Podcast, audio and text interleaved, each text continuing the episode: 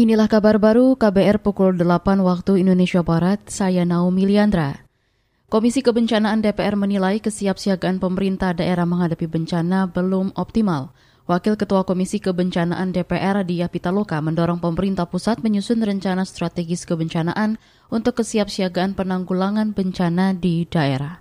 Kalau daerah yang sudah kita baca dalam menangani kebencanaan kan kapasitasnya sangat terbatas, baik dalam logistik ataupun equipment kebencanaannya. Banyak di daerah yang belum memadai dan kesiapsiagaan bencananya belum optimal dalam persiapan penanganan bencana. Dan ini baik bicara logistik kebencanaan ataupun SDM kebencanaan, saya pikir perlu sekali menjadi rencana strategis dari pemerintah pusat supaya juga salah satunya ya eksesnya memperkuat kapasitas daerah Wakil Ketua Komisi Kebencanaan DPR Diah Pitaloka mengatakan penanggulangan kebencanaan saat ini belum mengedepankan pencegahan, hanya penanganan pasca kejadian saja.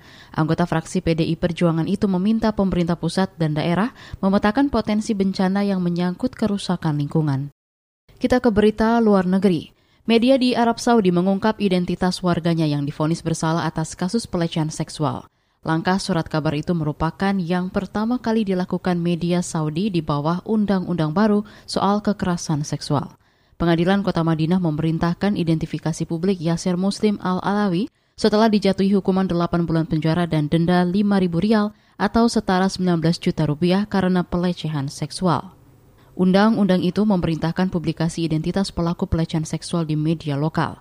Selama ini pelecehan seksual menjadi isu tabu di Arab Saudi. Demikian kabar baru KBR, saya Naomi Liandra.